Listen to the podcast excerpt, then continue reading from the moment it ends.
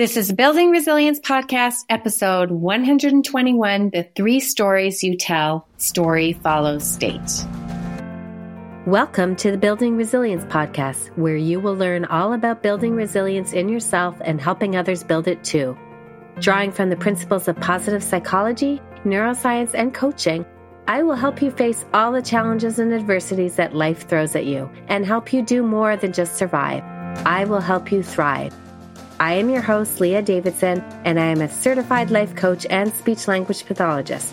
I will help you manage your mind, your emotions, deal with your stress and your overwhelm, and lead a more purposeful and joyful life. Let's get started.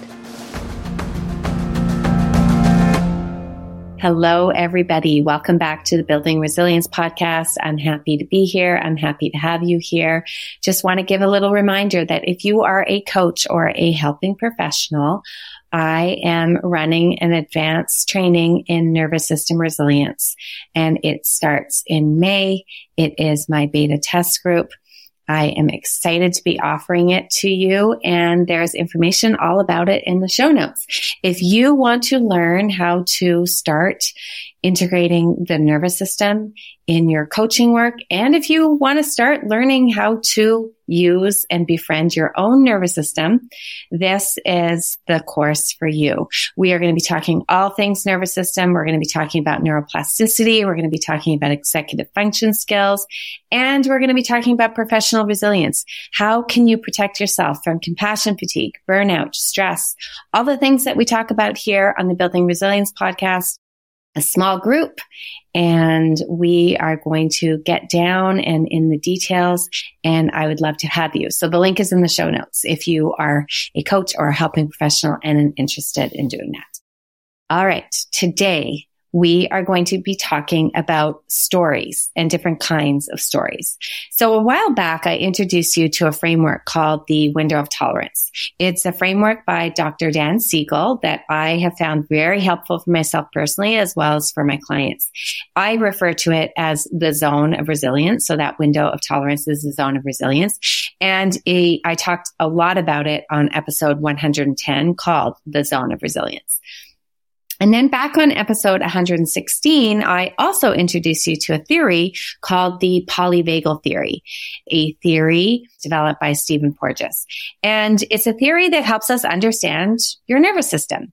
And we're going to talk a lot more about the nervous system today and how it integrates so beautifully with all the thought and mindset work that I've been talking about over, you know, the past couple of years on this podcast.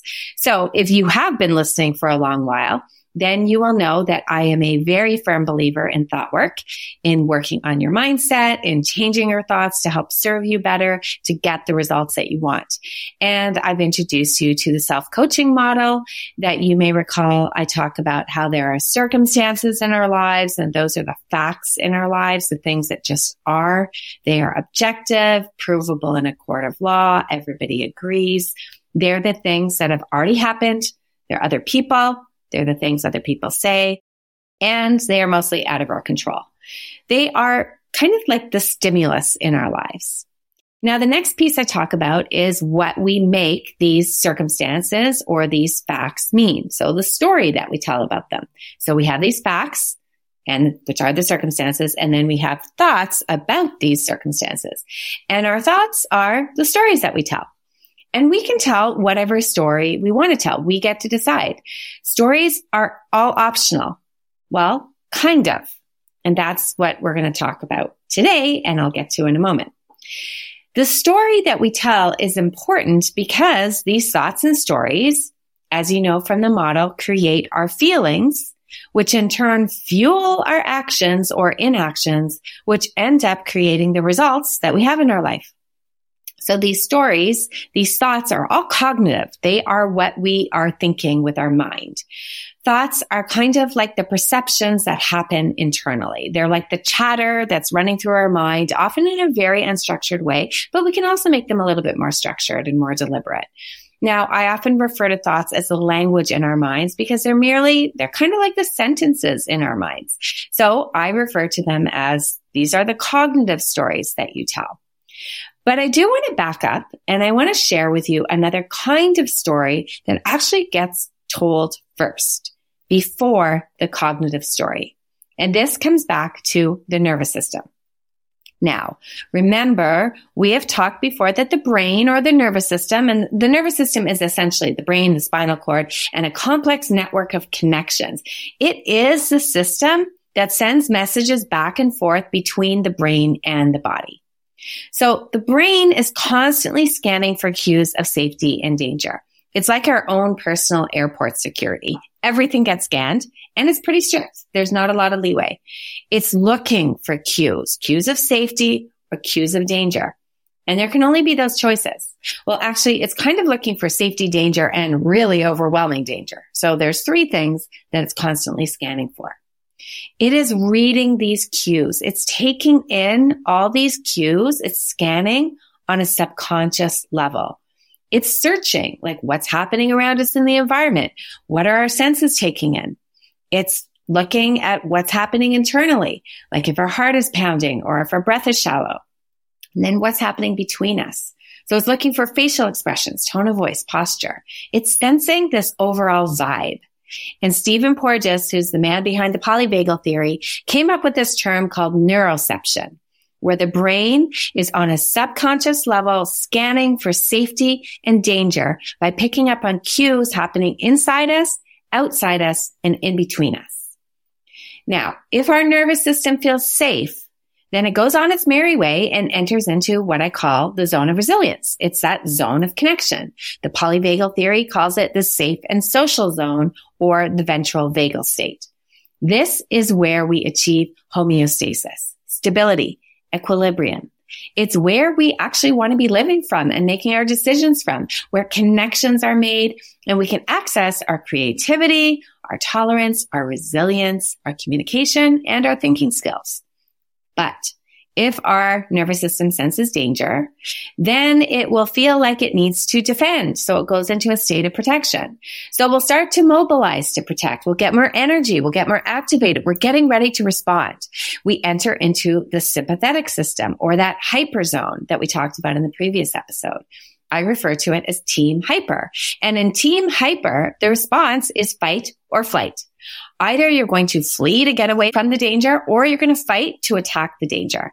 Now there's also a state of freeze, which is kind of like an activated state mixed in with one other option that our nervous system turns to when it feels threatened, which is shutdown.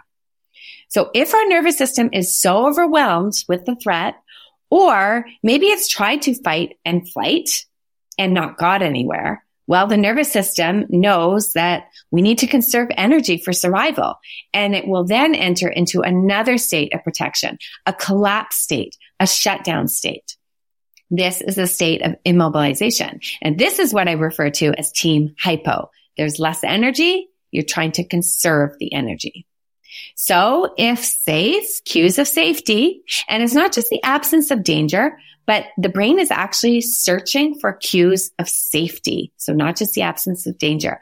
It's going to go and connect in that zone of resilience, that zone of safety. If it senses danger, it's going to get mobilized head into a zone of protection, fight, flight, or freeze. And if it gets completely overwhelmed, it's going to go into that protective immobilized state of collapse or shutdown. Now, in all these protective zones, you may want to note that the brain, the thinking brain, is not accessible. It's blocked. Hyper and hypo are zones of survival. So the goal is survival, not to reason or communicate with language or to think.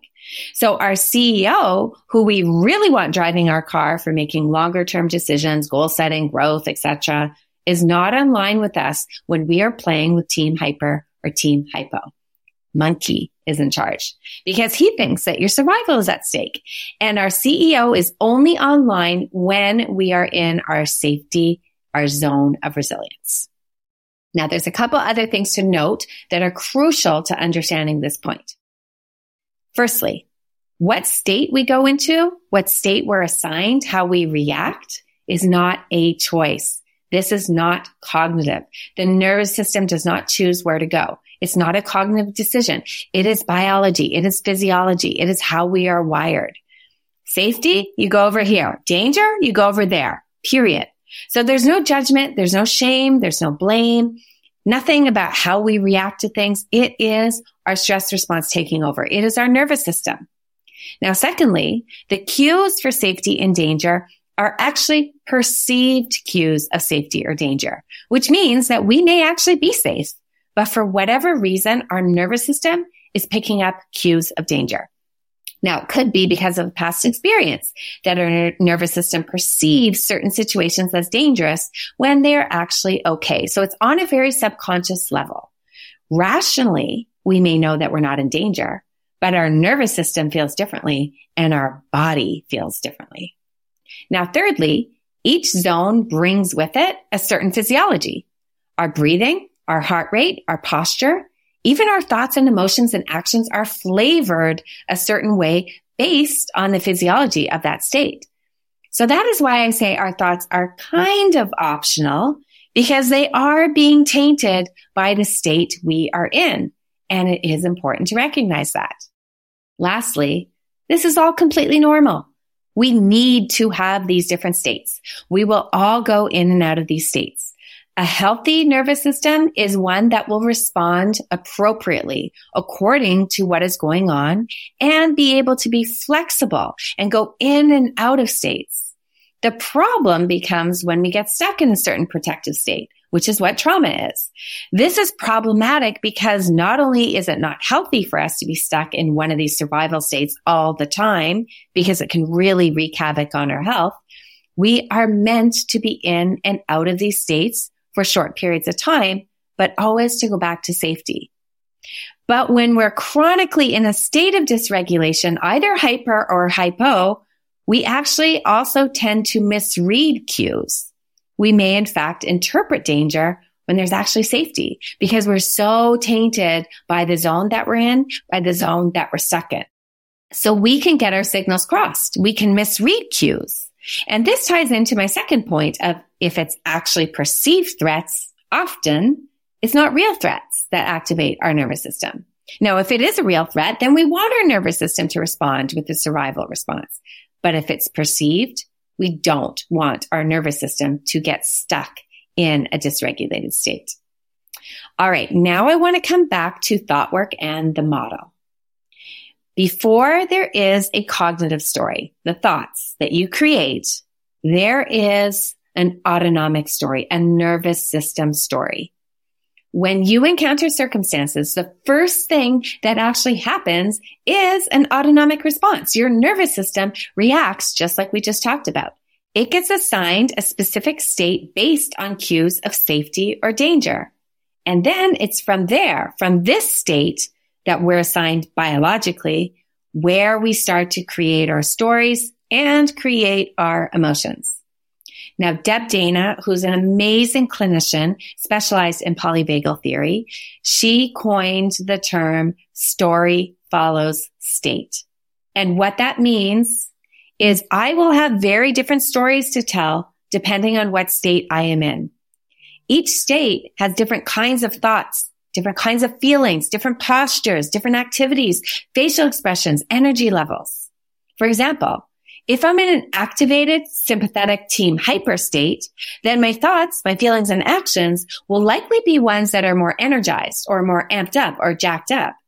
Maybe there will be elements or nuances of danger even associated with this state. So there might be some anger or aggression or defensiveness or maybe overthinking or anxiety or worry. You can see there's energy that's going to be there.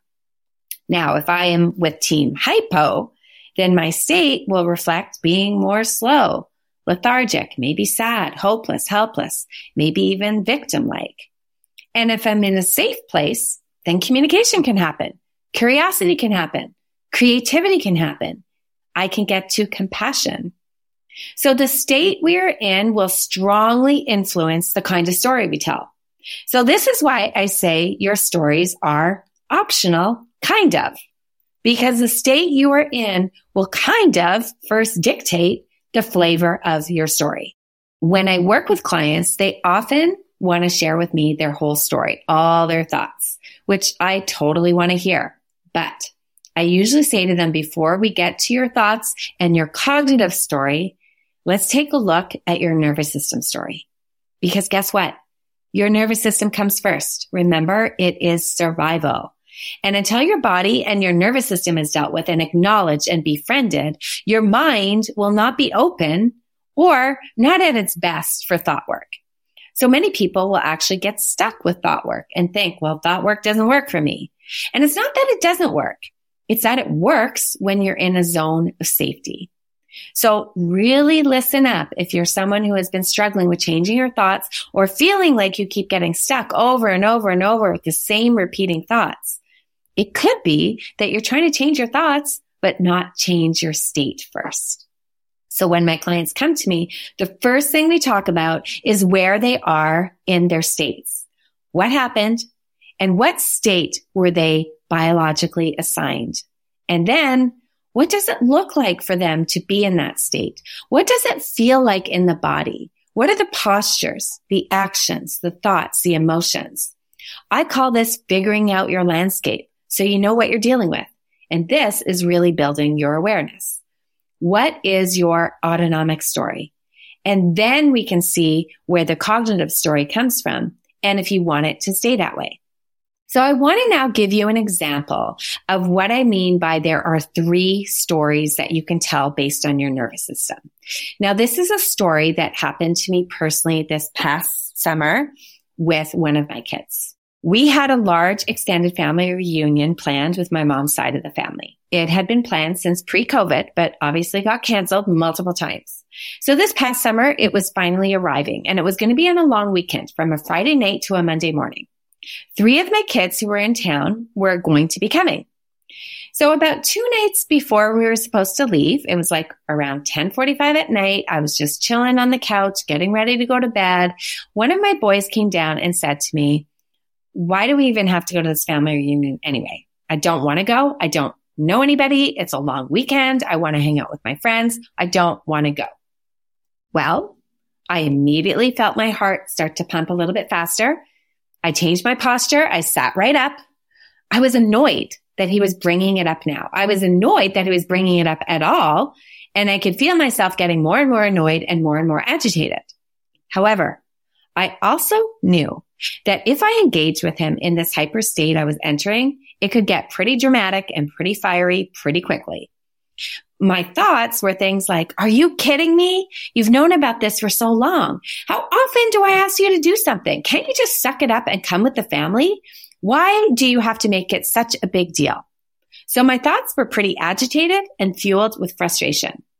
And I knew I didn't want to respond from the state. If I did, it was very likely that he would match fire with fire. We'd get into a big fight and he would likely say he's not going to come at all for the weekend. I quickly considered another alternative, which I could easily reach. And that would be from team hypo. Now from this team, my thoughts would be more like, I'm so tired of always fighting these things with these young adults and teens. I wish that they wanted to spend time with us. I don't know where I went wrong raising them. So many other kids seem perfectly happy to spend time with their family. So you can see that the flavor of this story would be more of a poor me. I'm a victim.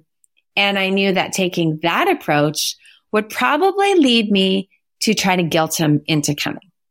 Now, because I've been doing this work for myself for a while, I was able to recognize that neither team hyper or team hypo was going to serve me. I was definitely able to recognize that my body was going first into this hyper state and I needed to do something to get back control of my physiology. So I took some cleansing breaths. I softened my gaze. I relaxed my shoulders and I softened my tone. I was able to move myself into that safe state, that zone of resilience. From there, I was much more ready to engage in a creative and productive conversation because the whole goal of this family reunion was connection. I wanted him to come and spend time with us, but I was willing to see it was not an exciting weekend for him. I was able to say, listen, I get that you don't want to come this weekend and it makes total sense.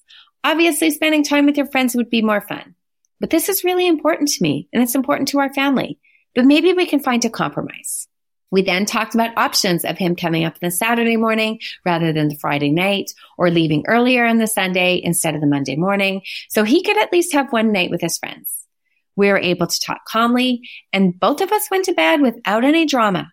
In the end, he ended up coming for the entire reunion. But I also would have been okay had he chosen to do one of our compromises.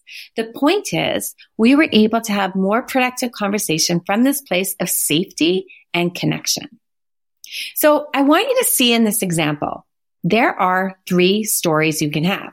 Well, really a minimum of three stories, but three flavors of stories, hyper, hypo, and safe. And this is true for every situation. We can always tell a minimum of three stories. This can be a very helpful exercise for you to do in any given situation. Try to recreate what the three main stories could be. Now it's good to do this because it shows you how your physiological state is a driving factor in your story.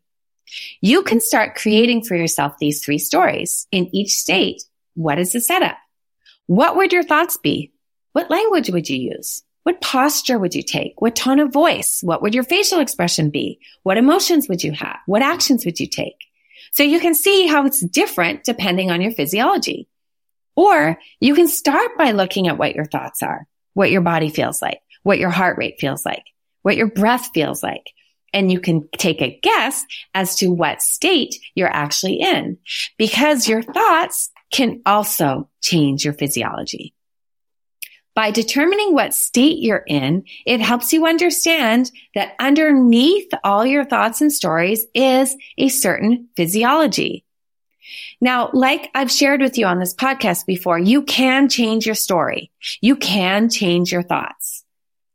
But if you take care of your physiology, if you figure out your state first, then decide, is this the best state for you to be in?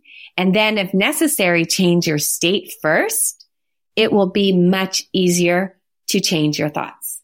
If you take care of your physiology, your psychology will follow. Story follows state. And I want to offer to you, if you adjust your state, if you change your breathing pattern, if you relax your body, if you shift your body or your posture, this will have such a great influence on your story. That is what I did in my example. I wasn't trying to control my thoughts at first. I was trying to manage my physiology. First to notice what was happening and then to get myself in a state where I could be more connected, reasonable, and creative. Amy Cuddy has a great TED talk all about this. She did studies where she looked at whether the nonverbals in our lives change how we think and feel about ourselves. And there is evidence that they do. Now she gives the example that we smile when we feel happy, but also when we're forced to smile by holding a pen in our teeth, it also makes us feel happy. So it goes both ways. We can change how we think and feel by playing with our non- nonverbals and physiology. She also found that when it comes to power, it also goes both ways. So when you feel powerful, you're more likely to do certain things. But it's also possible that when you pretend to be powerful, you are more likely to actually feel powerful. She wanted to further study this whole mind body connection. And what she did is an experiment where they brought people into a lab and had people take on for two minutes either a high power pose or a low power pose. And one of the ones they did has been dubbed the Wonder Woman pose. What they found is after two minutes of different poses, there are actual hormonal changes, physiological changes that configure your brain to basically be either assertive, confident, and comfortable, or really stress reactive and feeling sort of shut down. So it seems that our nonverbals, this change in posture does govern how we think about ourselves. And in other studies, it shows it does influence how others think about you too. Now, incidentally, this whole power pose study was used also on Grey's Anatomy. You can go on YouTube and you can search for Amelia and the power pose. She does it throughout the series prior to important surgeries because the change of posture can change her thoughts and her confidence and then her performance. So our physiology and our psychology and our outcomes are all linked together. So yes, the body impacts your mind. Story follows state. And of course, your mind impacts your body. Your story does also impact your state. What you tell yourself also impacts your physiology. It goes both ways. They influence each other. All right. Just to recap, your brain is scanning. Your nervous system is picking up on cues of safety or danger. A state is biologically assigned. And then the story that you tell is heavily influenced by what state you are in. Now, the best part, you can shift your story. You can make it easier to have a different story, a different story that can serve you differently. So I can hear you asking, all right, Leah, I want to change my story, but how? Well, if you haven't figured it out yet, you can start by changing your physiology. Remember the best place where we want to be telling stories for the most part, if our survival is truly not threatened, is from the safe state, the zone of connection, the zone of resilience. So that means you want to try to get yourself to safety. How do you get yourself to safety? Well, if safety is your destination, depends on where you're coming from, right? When you enter the destination into a GPS, it's always going to ask you, where are you starting? So this is why it's so important for you to start getting intimately familiar with your body, your nervous system. Get familiar with how you respond and what your landscape looks like in each area.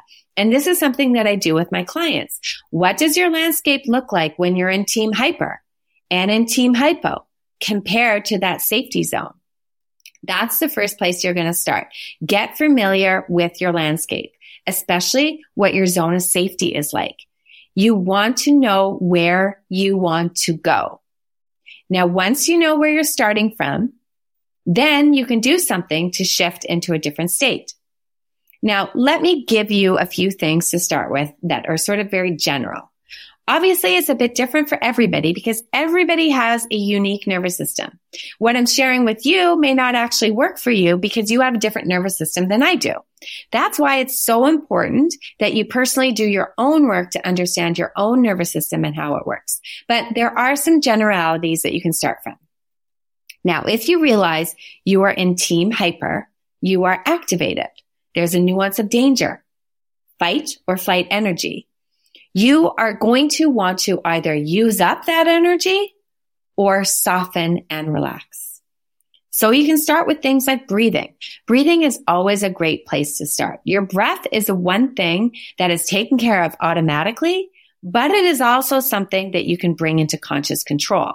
So if you're on team hyper, then you'll want to focus more on noticing your breath and prolonging your exhalation. Your exhalation is where you move into your parasympathetic system, the safe state, a more anchored, calm place. So you can be doing breathing techniques like the 478 or even just box breathing like the 4 by 4 The point is in this state, you want to focus on exhalation. I actually have an upcoming episode all about breathing and different examples and different exercises you can do. So stay tuned for that. Now, another thing that can help you when you're on Team Hyper, Team Hyper has a lot of energy to use. So use it. You may find that this is where movement is very helpful. It can be any kind of movement from walking to running to dancing to shaking. You're trying to down regulate. You're trying to get rid of some of that excess energy. Now, after moving and breathing, you may still notice you have a lot of tension. So soften things up.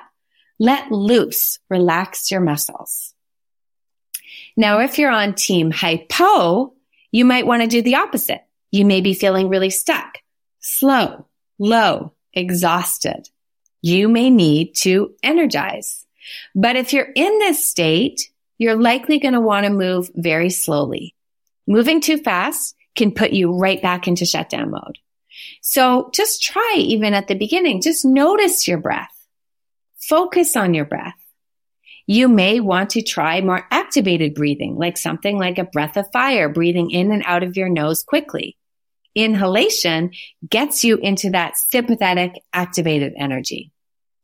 And to get to safety from shutdown, it actually requires energy. So you're going to need to get some movement in there. But this can be a very slow movement, nothing too drastic. Even starting by imagining movement can be helpful. Now, sometimes people will need a little bit more.